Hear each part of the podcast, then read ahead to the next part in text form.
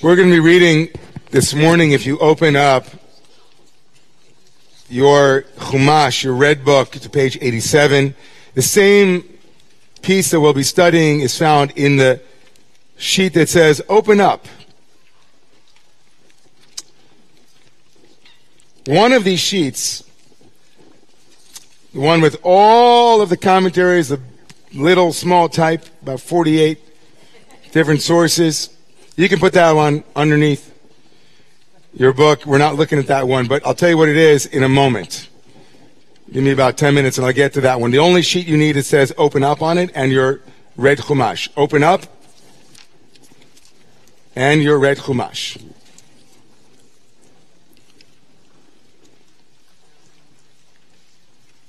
The Torah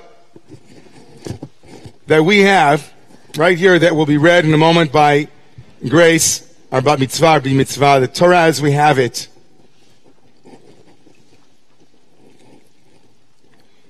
is full of beauty, wisdom, elegance, instruction, great advice, remarkable wisdom, prescience. It also is full of stories that are difficult, dark, painful, the kinds of stories that we would not want to repeat, the kinds of stories that we would want to interrogate in some way undo. It is a repository of or v'choshech, light and dark. This morning's reading from chapter 16 of the book of Genesis is no different. This morning we are reading about the story of Sarah and her handmaiden, her maidservant Hagar, Hagar, Hagar, known as the mother of Ishmael, the child that she bore for Avram. I want to interrogate this story for the next 15 minutes in both its the way that the rabbis and the tradition of the last 2,000 years tried to both make it into a good thing and to end up in a place which is not so good for the sake of truth. Let's read together. Sarai, Avram's wife, born had borne him no children. Lo yaldala, lo vela, shivcha mitzvit. She had an Egyptian maidservant whose name was Hagar. Vatomer Sarai, and Sarai said to Avram, Look, God has kept me from bearing children consort, be with my maid. Perhaps I shall have a son through her. Ulai ibanem imena. Vaishma Avram lekol Sarai. And Abraham listened, he obeyed, he heeded Sarai's request. So Sarai, Avram's wife, took her maid Hagar the Egyptian after Avram had dwelt in the land of Canaan for ten years, gave her to her husband Avram as a concubine, as an Isha, he cohabitated with Hagar and she conceived. And when she saw that she had conceived, her mistress was lowered in her esteem. And Sarai said to Avram, Vatomer Sarai el Avram, Chamasi alecha, I am angry at you. My wrong, the wrong done to me is your fault, Avram. It's your fault. Vatera kiarasa, you gave me, right, I gave you my maidservant, but she saw that I was pregnant. She sees that I'm pregnant. I have been lowered in her eyes. I am lowered in her esteem. Vayomra Avram al Sarai, Hine shifchatech beyadech asila chatov be'inayech. ותענה שרה ותברח מפניה. Avram said to Sarah, Your maid is in your hands. I'm giving her to you. Deal with her as you might think is right. And Sarah then treated her harshly and she ran away. So, what's happening here in the story? Hagar's behavior here, in a moment, will be problematic for the rabbis, but who wants to tell me this, the gist of the story, as they say, outside? What's the story? Sarah or Sarai has no children, so she says what? Get a surrogate. Right? Not literally not, not a surrogate that will carry your child, but right? Someone else who will give you a child and you will have children. Your lineage won't die. Her name is Hagar, which means what in Hebrew? Hagar, the stranger. She's from the land of Egypt. That's a place that in the Bible is not a great place to be from. She's from the land of Egypt. She's a stranger. She bears a child, and then the text lets us know that as she bears a child, that something shifts in the power dynamic. Something happens between her and Sarai. Vatekal givirta be'inea. All of a sudden, her mistress becomes light in her eyes. The text lets us know Sarai is not altogether very happy with this change in the power dynamic. She blames her husband, Avram, who then says, Not my problem. Take care of yourself. So, in a moment, before we we'll get to the difficulty, the rabbis want to read this as whose fault? The rabbis want to redeem whom? Sarah. The simple text, who's the villain in this text, just simply from our own perspective? Is it a good thing to treat your maidservant harshly enough that you would run away? So the rabbis are attuned to that problem in the text. And so the rabbis want to lift up the problem of Hagar, that she behaved inappropriately. Let's look at that apologetic for a moment. Just to give it some room. Why not? Look at the seventh source. The seventh source, source number seven, is the great medieval commentator from France, Rashi Shlomo Yitzchaki. So now we're in France in the 11th century. He says, Vatekal Givirta her mistress was slighted in her eyes. She said, meaning Hagar said, Sarai zo ein sitra ki kigluya. This woman, Sarai, her conduct in private is not like the way she is in public. She kind of she t- she tries to present herself in her public image on her Facebook page like she's all holy, she's all that. But on the inside, she's not like that. She says, it must be in the worldview of Rashi and in the rabbis that not having children, quote unquote, is a punishment in that, right, biblical perspective. And if she didn't have children all these years and I was able to get pregnant so quickly, it must be that even though she presents herself as holy, there must be something not holy about her. Otherwise, why wouldn't she be able to conceive?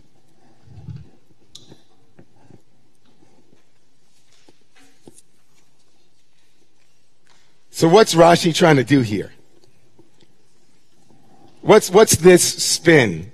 Right? We're literally, Kelly, you know, Kellyanne Conway is right here in this, in this, in the text. So I, I don't mean to out myself politically, but what, what's the spin of this great 11th century medieval commentator? How does he, how does he try to ameliorate such an obvious moral and ethical problem? Hagar was antagonizing her. Here, Sarah or Sarai is saying, I want to lift you up and give you a place of power in the family structure. I'm going to give you a place of prominence. You're going to be the one who will give my husband Avram a child. And the minute she was promoted, she looked down and Sarai and said, you're not so holy.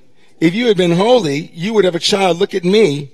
I'm Sandra B. D. You know, I have, I have my own, I have a child. I must be privileged in a way that you're not. Okay. In this reading of the rabbis, Hagar is, has a coming to her. In this reading of the rabbis, Hagar, who is the victim in the story, becomes the one who is victimizing Sarah. Sarah is only reacting to a situation that is not her fault. Rabbi Hammer, we're going to get, trust me, this is, we're not landing here. Just wanted you to hear this. Trust me, I know where I'm going. I know how to drive the bus. Rabbi, Rabbi Hammer.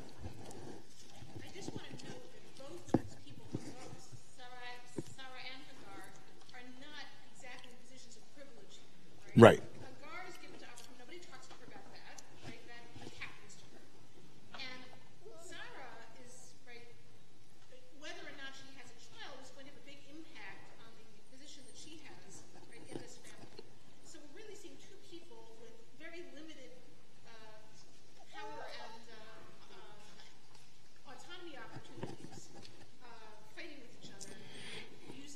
We'll, we'll see this in a moment when we, we discuss systems of oppression and how marginalized people are sometimes pitted one against the other. We'll get there, I promise.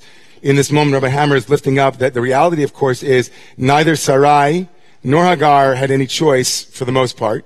Sarai most, uh, most probably was not uh, married out of choice. And also, they're part of a system of oppression which sees privilege that having a child is the only, is, is a part of worth and legacy. All of those things are true to the text. But what's remarkable, of course, is to read Rashi, to read this 11th century commentator trying desperately to redeem Sarah. Let's look at a rabbi who was a little bit more courageous, in my opinion, about the reality of this text. Let's look to source number 10, which of course I used in the high holidays when I talked about this moment. Ramban is the name given to a rabbi named Moses ben Nachman who lived in Spain in the 12th century. He lives after Rashi. Rashi's in France. He has Rashi's interpretation in front of him and he writes something directly at odds with Rashi. Directly at odds. Such a courageous thing he says. He says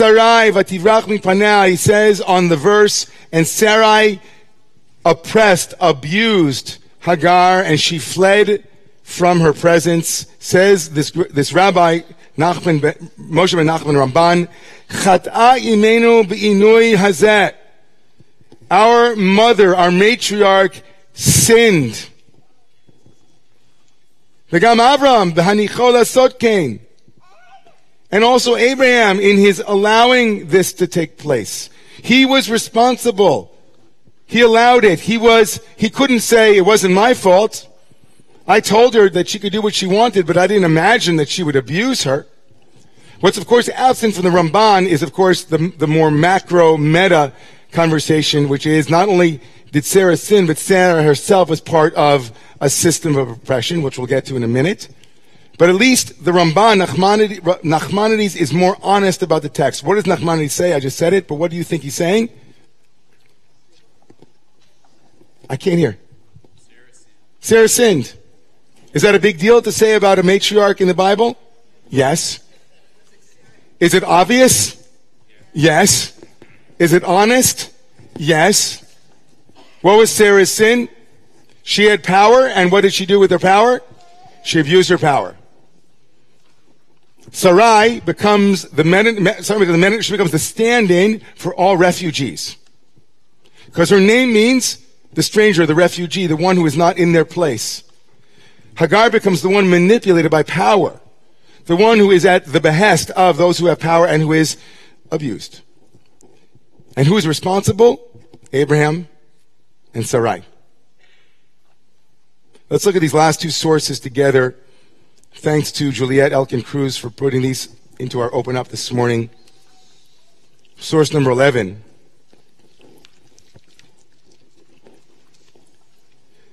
The cleavage between the home and the public economy brought on by industrial capitalism established female inferiority more firmly than ever before.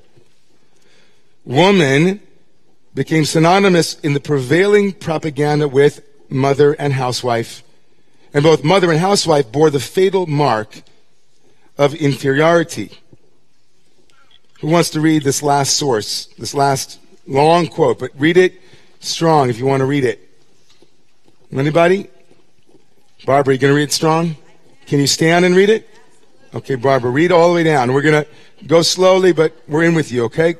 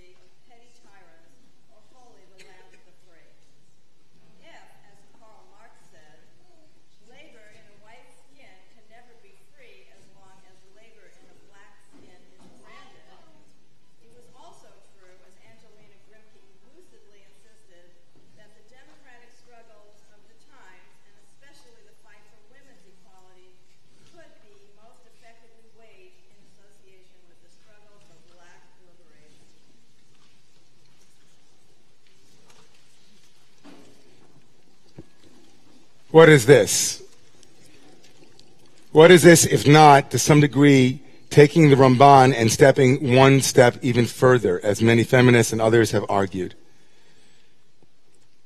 Not only does the Ramban open the door for calling Sarai and Avraham sinners, but opens the door for us to say that the entire text is obviously embedded in a much bigger problem, a much broader problem, which is the problem, of course, of power and its abuse. And that the patriarchy is underneath all of it. The patriarchy that assumes, of course, and forces Sarai to think that the only way that she can matter to her husband is to have a child. The patriarchy that allows, right, two marginalized groups to be at odds with one another and to not find a common bond. And even especially on this morning, which across this country is National Refugee Awareness Moment. And in the sources I told you to look at later, the fundamental truth of our Torah is that to some degree, the whole Torah is trying to move us towards a recognition of power and the disempowered and how we lift up those who are marginalized and abused because of an inaccurate reading of power. So here we have the text of the morning. Sarai and the story of her relationship with the foreigner, the refugee, the one whom she thought could build her and didn't. And the meta question of how is it that we work with naming and dismantling systems of oppression, systems of marginalization, systems of power dynamics, systems that reinforce narratives of superiority. How do we do that? The first thing is that we name it. We can't fix a problem until we name it accurately. So as long as we think that Hagar is really the problem because really it was Hagar's fault because she wound up talking down to her mistress, that's not getting us anywhere. And as long as we think that, the, that we can say, you know what, Sarah sinned, that's getting us a little bit closer. But the text is problematic. It's a terror text. It's a text of radical confusion around what is it that is the deep value structure of our tradition, which is lift up the marginalized, lift up those who are exposed, support the vulnerable and the fallen.